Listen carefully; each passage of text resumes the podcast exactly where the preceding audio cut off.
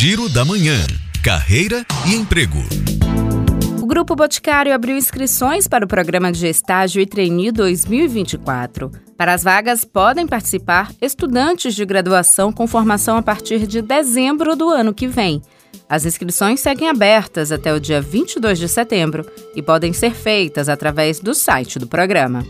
Em Simões Filho, região metropolitana de Salvador, a empresa Bomix abriu vagas para administração, marketing e economia.